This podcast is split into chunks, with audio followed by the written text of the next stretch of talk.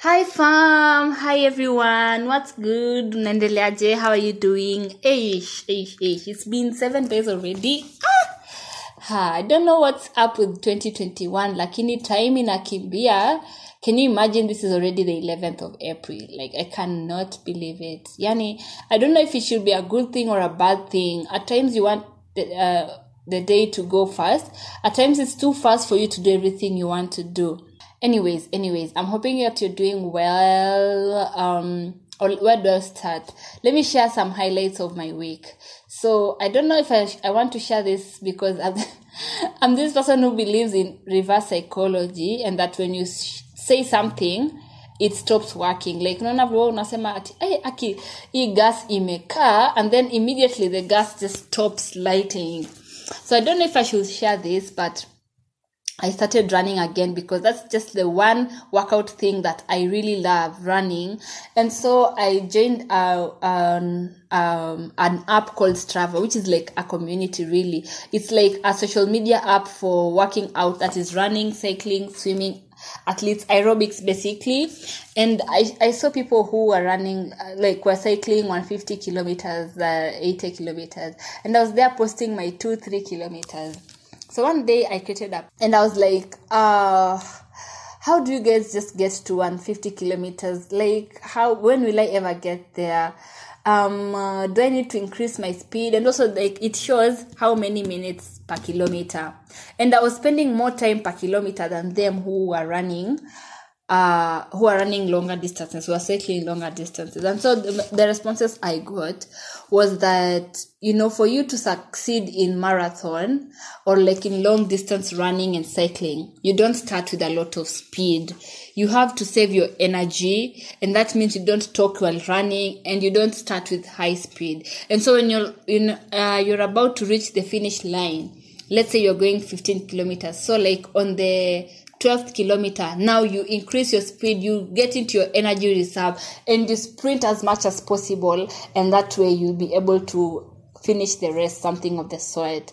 And being someone who is very um, sentimental or deep I, I applied it in my life. And you know sometimes we really want to take life in a sprint. You know we want to we want everything to work in uh, the shortest time possible. We want results there and then. You want to start a business today and tomorrow you want to be making profit. You want to just finish school and immediately get a job. You want your relationships to work without putting in effort. Like we live in a society where uh, social media has lied to us that there is overnight success. But I came to learn so much from that scenario of running a marathon that life is a marathon and it's not really a sprint it's a long journey, you know. You grow up, you're 10 years, and then you're 20, and then you're 30, and then you're 40, 50, God willing, and 60, 100, like that.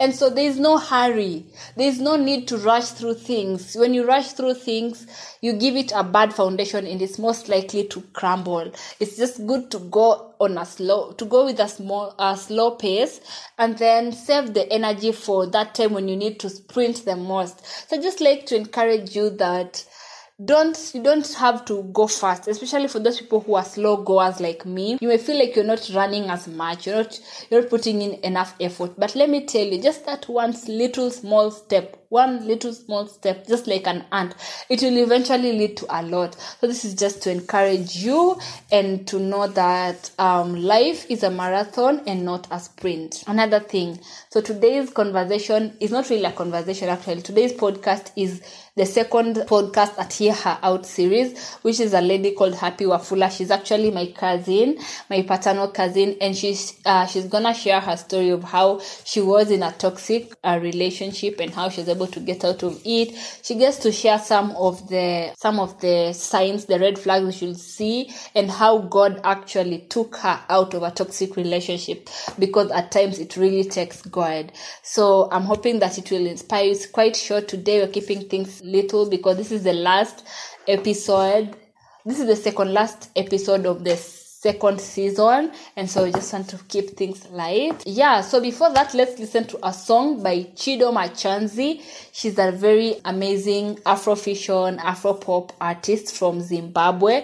And the song is vima. Vima means hustle. So it's not going to be in english or swahili but the song is all about hustling. Hustle hard hustle in your business in your initiatives and i hope that you, it's to encourage you. Also you can stream her music at chido machanzi on youtube spotify boomplay you name it. Hope that you enjoy. So without much further ado let's get right into the uh into the song. Enjoy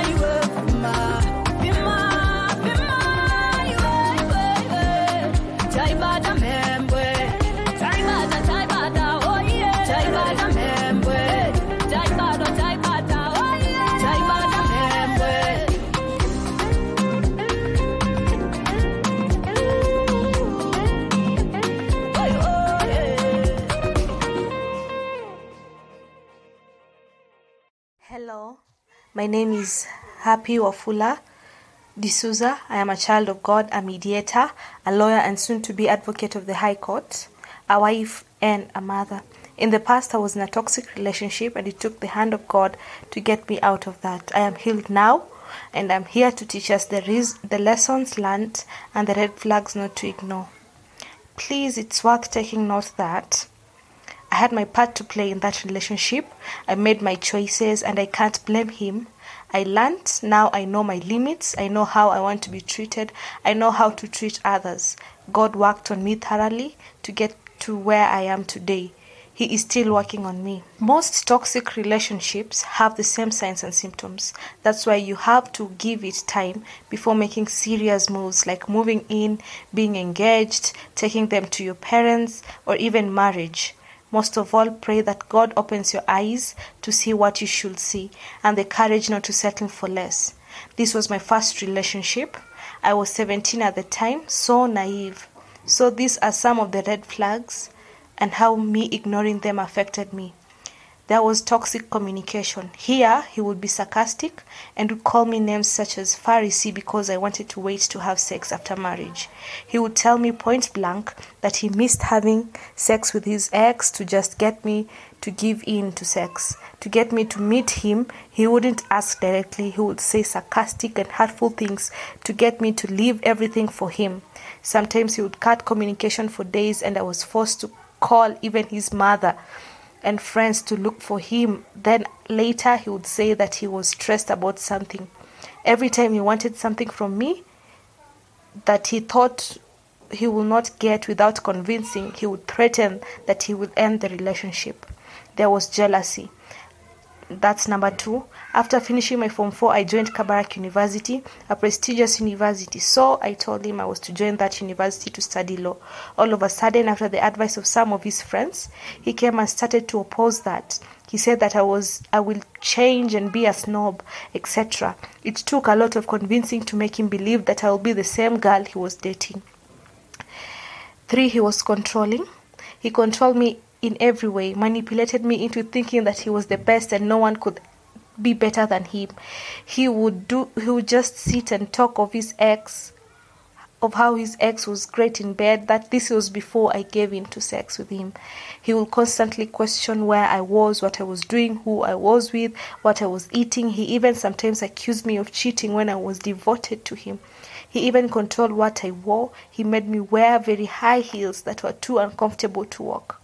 There was dishonesty. I could see a pattern of lies and would ignore. Little did I know that this made me mistrust him, and everything he said became lies even when they weren't. Resentment. He would hold on to every little wrong thing I did and use it against me. This changed me to be the same person, the same person as he was. I would use uh, use his own words against him, and this is bad promise of change. Every time we'd break up, he would come back and tell me that he would change and be a better man, and I believed him. Uh, I I continued to hold on with, to the thought that he would change, or I would change him, only to realize that I was the one changing into a toxic person. There were patterns. Number seven, there were patterns of disrespect. When we would have an argument, he would shout at me. He had a very deep voice and was you can imagine someone with a very deep voice shouting at you and talking all the wrong things. And when I would attempt to leave the room, he would hold me to stop me from leaving. He would hold me so tight that the next day my body would be sore. He would just embarrass me in front of people. This pushed me to the edge. I became violent. I started fighting back. I couldn't hold a two minute conversation of heated argument without going rogue. I was constantly stressed. I cried all the time. It reached a point I would have to pray thoroughly before going to see him because going to see him took all of my energy. It was so stressful. I would be humiliated in one way or another. It was just a bad mood ignoring my needs. I that's number nine. I ignored all of my needs. I could leave Kabarak University to go to Moi University, male hostels, and stay with him together with his roommates, who would be exiled for the better part of my stay. My pocket money I would use to buy him gifts and his daughter. I would sneak out of school to go babysit his daughter while he went for his attachment. I didn't get to perform as well as I had hoped for in campus because I wasted my time living someone else's life the number 10 there were lost relationships or i didn't give much time to my friends and family because i was busy giving his friends and family my all i didn't make lots of friends in campus because i was barely in the university this is barely half of what i went through we should know that toxic relationships operate with extremes. When you guys are happy, then there is merry and joy. And when there is anger, you can even kill each other or be killed. Toxic relationships are very addictive. We broke up over 20 times to say the least in a span of three years. We kept breaking up and making up. I became very angry. I became very bitter. My self esteem was a wreck. I couldn't trust anyone. I became dependent on him for emotional stability until when the grace of God found me. Don't wait till you are deep in the hole because that's just like digging your own grave and burying yourself. Don't waste time with the thought that they will change. God changes people, not human beings. You can lean, you cannot leave your lane and expect to be peaceful. I'm now happily married, thanks be to God, blessed with kids and blessed tremendously with the peace of God and the joy that only comes from the Lord. Glory to God. I would like to advise us to to to not judge even these people who are toxic harshly because people go through a lot of things to get to toxicity. People may be maybe in even even their families may be bad for them. Their parents may be toxic, their siblings may be toxic, and this affects them. So so we can't blame anyone. We just have to forge forward. We just have to look for our own peace. We just have to find our peace, which which I believe strongly believe that it comes from the Lord. So uh, believe I believe only God can take us out of every bad situation, every bad relationship, and He can make us stand out and to the glory and honor of His name. My parting shot is that it is not by my power, it is not by might, but by the Holy Spirit. May God bless you abundantly, even as you try to be the best you can be for yourself, for our children, for uh, for the for the community, Kenya, Africa, and the world at large, to the glory and honor of, our, of God's name. Thank you, and God bless you. So I would like again to say thank you so much for listening to uh, this podcast until the very end. And I have a gift for you. There's a job opportunity today. It's just one job opportunity, and uh, I'd like you to listen to it. But before we listen to it, I'd just like to remind all our amazing listeners that you can now advertise with Africa Rise Podcast currently at no cost at all. If you have a job opening, if you have, uh, if you're a small and medium sized business owner, uh, if you have an upcoming event that will be helpful to women and youth, uh, if you have emerging music that you'd like us to uh, advertise, to reach out to other countries, to other listeners, please reach out to us. I'll leave the contact details in the description uh, below. And uh, thank you guys. Thank you so much. And see you in the next season, uh, season three. Thank you. World Agroforestry Kenya is looking for a junior research associate. Job summary to provide technical support to implementation of climate resilient urban and peri-urban agriculture project hereafter referred to as UPA in Kenya and TMG research. Job information Number of positions 1. Industry Research. Duty Station Nairobi. Deadline 16th of April 2021.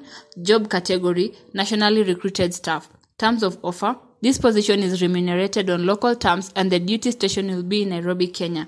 The appointment will be for an initial period of two years renewable, subject to a six month probation period. City, Nairobi. Job requirements a bachelor's degree in any of the following areas agriculture, environmental studies, urban planning, community development, or similar, three years relevant working experience, excellent oral and written communication skills, willingness and ability to personally conduct research in informal settlements, demonstrated experience and analytical tools in the field of qualitative research, knowledge of office management systems and procedures, working knowledge of office equipment like printers and fax machines. For more job description and to apply for the job, click the link in the description detail.